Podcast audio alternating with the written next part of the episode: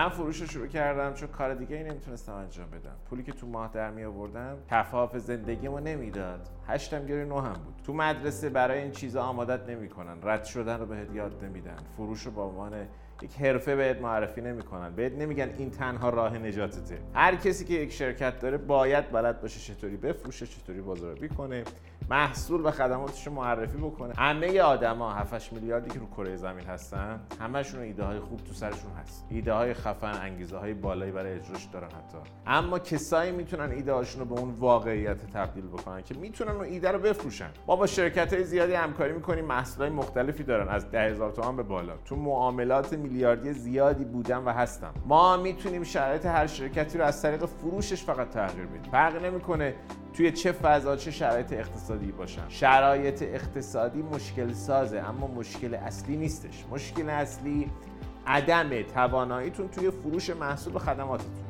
وقتی شرایط اقتصادی عالیه خب همه آرامش دارن. حتی اونایی که لیاقت آرامش نداشتن.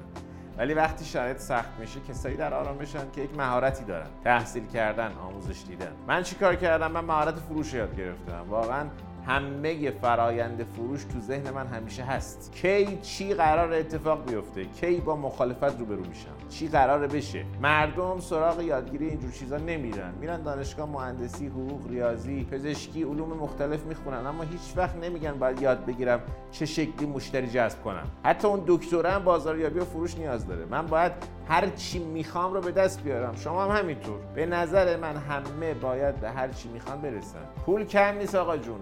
چیزهایی که اکثرا مردم خواهانش هستن کم نیستش. میشه به هر چیزی می‌خوام برسن یک بازیه برای من که این شکلی بوده. حالا سوال اینه که می‌خوام تو این بازی باشم برنده شم یا فقط بشینم؟ بردن بقیه رو تماشا کنم. سوال اصلی اینه.